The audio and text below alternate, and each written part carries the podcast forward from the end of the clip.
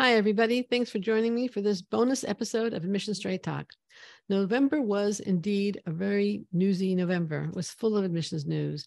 And I just decided I'd be remiss if I don't touch on it for Admission Straight Talk listeners, hence this bonus episode. But again, as when we last had a bonus episode, which was, I think, back in June, we also have excellent interviews lined up, and I didn't want to wait for a break in the schedule to share my thoughts with you. So Hence, we have this bonus episode. Again, you'll be able to access the show notes at accepted.com slash newsy, N-E-W-S-Y, November, accepted.com slash newsy November. But in the meantime, if you have any thoughts or feedback for me on this episode or any other episode for that matter, feel free to email me at ast at accepted.com. That's A as in admissions, S as in straight, T as in talk, AST at accepted.com. All right, the first news item that I'd like to touch on is the American Bar Association looks like it will cease requiring that law schools require admissions tests. And that would be right now mostly the LSAT and the GRE. A couple of schools accept the GMAT, and they're going to do that as of 2025. If this is finally approved, as is very likely, law schools can choose whether to require an admissions test or not on an individual basis. And based on the experience of business schools that have gone with a lot of test optionality, most law schools will either require it of all incoming applicants. They will make the test optional for all applicants, and it'll be up to you whether you submit a test or not. Or they will require the test, but offer applicants the opportunity to apply for a waiver. Or they might say those who meet certain requirements can, can automatically get a waiver. So, what does this apply for you? If you have good grades and tend not to test well, optionality is fantastic news for you because you won't have to take the test if you apply to schools where the test is optional after 2025. However, schools do want to know that you can do the work. So, if your academic record leaves something to be desired, it doesn't convey your abilities adequately, you will probably still be wise to prepare for and take the test so that it will better show your abilities. It's too early to tell, but in the business school realm, I think it's true that a high test score can enhance somebody's chances of getting a scholarship. As I indicated, I think that's true. It's my my gut feeling in the B school world, and it may become true in the law school world as well. So again, if a scholarship is important to you, even if you have the grades, and particularly if you test well, it may make sense for you to take the test, even if it is optional. Whatever it is, just keep in mind when you're choosing whether take the test, not take the test, apply to schools with test optionality or not apply to them. And when you get to that point, realize that schools will want to admit people they believe can thrive in their programs. So make sure that somehow, some way, you're providing them that confidence. That was news item number one. Newsy November item number two Top law schools are withdrawing, with two exceptions, from the US News rankings. It all started when Yale and Harvard withdrew from the US News rankings on November 16th. They were followed by Berkeley, Stanford, UCLA, Columbia, Penn, University of Michigan, Duke, Northwestern, Georgetown, UCLA, UC Davis, and UC Irvine. And today I just read um, about University of Washington, and there may be more by the time we get this recording posted. The University of Chicago and Cornell Law announced that they currently intend to stay in the rankings. For the schools that decided to withdraw, what's their motivation? They say that the rankings simply don't jive with their values. They've discouraged diversity, they've discouraged the schools from accepting applicants who are more interested in public interest law that pay less well than, than corporate law.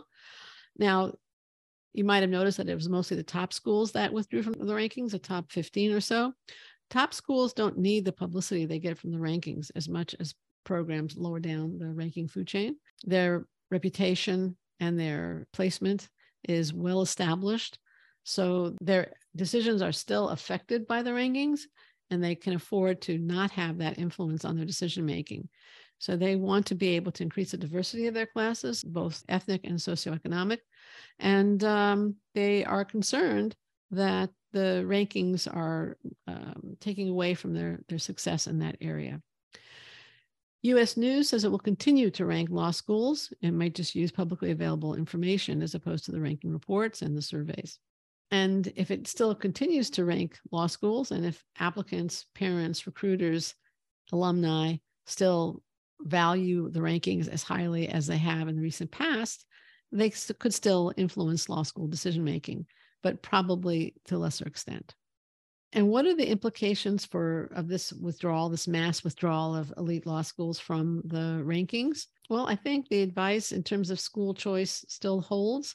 I'm sure there are a lot of admissions directors and MBA programs and medical schools that would love to see their schools withdraw from the rankings. It might happen. We'll have to wait and see.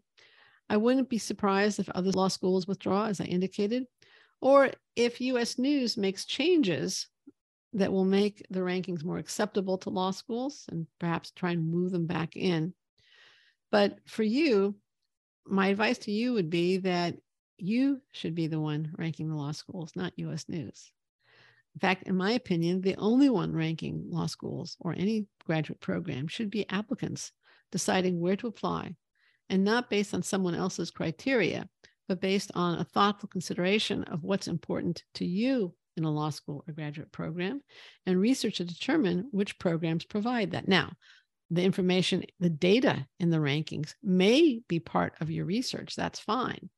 But not everything that will be important to you or should be important to you in law school is going to be captured in US News rankings data or even data on the law school website, though you're going to find a lot more there. I have long said that the rankings are misnamed. They are excellent stores of data and information, but they are not a universally valid ranking for everybody.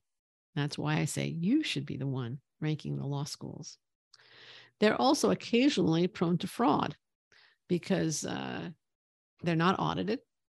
And there's a lot of benefits to being highly ranked. So there's a motivation, if you will, to uh, to fudge some of the numbers and get a higher ranking. That has happened occasionally in the past in different in different markets. I don't think it's a, a mass problem. I think the biggest problem is that applicants, parents, recruiters, alumni put too much weight on on the ranking and realize the rankings as i've said are storehouses of information they can be part of your research part of your decision making but no applicant should decide based solely on rank where they apply or where they attend and i've talked to too many applicants who say i want to go to a top x school and that's whether it's in law business med whatever it's not top x. What's top x for you? One other thing on the rankings and then when you decide where to apply if you have based on you know your goals based on your preferences based on your qualifications and you have multiple acceptances then yeah take a look at the rankings if there's a significant difference in ranking i would consider that as one of the factors in deciding where i attend. But for minuscule differences in rankings i really wouldn't. I really wouldn't. And I wouldn't recommend that you do. My concern with the law school withdrawal from the rankings is that law schools may become a little bit less forthcoming with information that applicants should have, like LSAT, GPA ranges, um, perhaps salary data, bar passage rates, those kinds of things. I'm hoping it won't happen, but that is a little bit of a concern that I have. I hope it won't lead to less transparency. I do hope it will lead to less emphasis on the actual rankings numbers than in the past. The third item in Newsy November was accommodations for laid off workers in applying to business school. Now, this started with Kellogg, uh, Northwestern University's Kellogg School of Management on November 14th. Some MBA programs uh, since then, in addition to Kellogg, have offered a helping hand. They're really reaching out to recently laid off workers and encouraging them to apply this cycle for their MBA. Now, recently, I think this started with Kellogg and specifically with tech workers because these employees at elite tech companies are usually very good applicants and MBA students. Now, the accommodations themselves vary from school to school, and eligibility for the accommodations also varies from school to school. They can include separate deadlines for recently laid off workers, such as at MIT Sloan and Berkeley Haas. It could be a test waiver Kellogg, Cornell Johnson, NYU's Koo Tech MBA, Berkeley Haas, application fee waivers, such as at Indiana Kelley, UCLA Anderson, Georgia Tech, or and and a later deadline for tests and recommendations. And this is what UCLA Anderson is offering uh, laid off workers.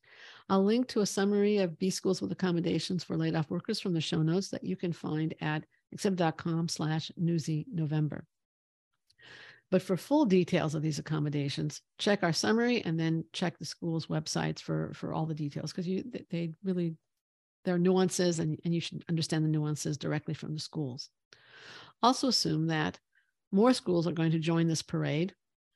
And I think in general, that these accommodations, one, I think they're they're genuinely trying to help people who just recently lost their job.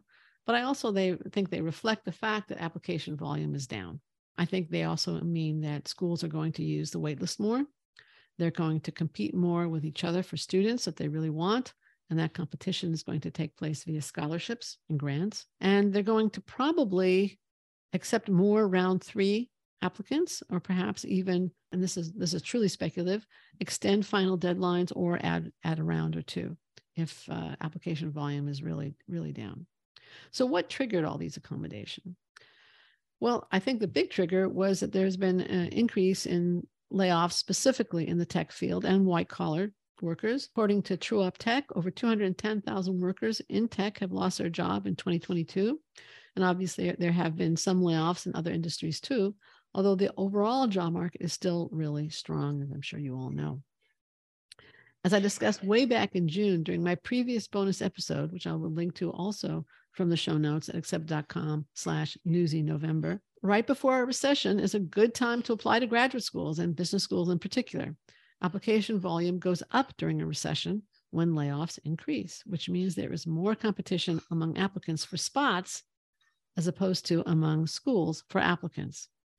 During an economic expansion, when unemployment is low and opportunities abound, young professionals question the value of a full time two year MBA. However, if you earn your MBA during a recession, you shelter from the economic storm in business school and improve your skills and marketability.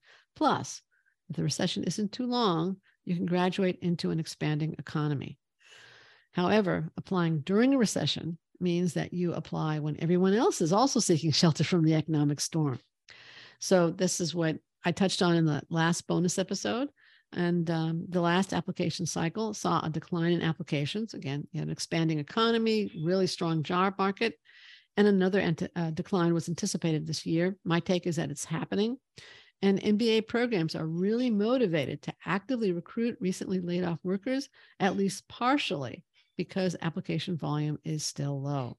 If unemployment increases, application volume is also likely to increase because young professionals tend to seek graduate education more when there are fewer opportunities for advancement, as there typically are in a recession. So, what's the implications for you as an applicant?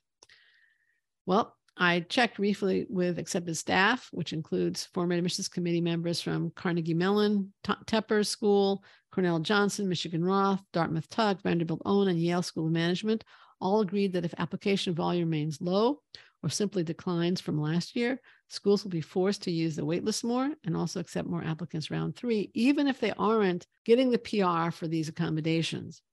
They also felt that while the accommodations are a genuine help to applicants, there's the tremendous PR value um, and publicity value in, in these schools' moves. In other words, even if schools don't actually announce accommodations, reality may force them to accept more round three applicants, use the waitlist more, and be more generous with financial aid. So if you're ready to apply, do take advantage of these accommodations and apply round two. And if you only become uh, ready maybe round three, this may be a year when round three is going to be more widely used, let's say, than in previous years.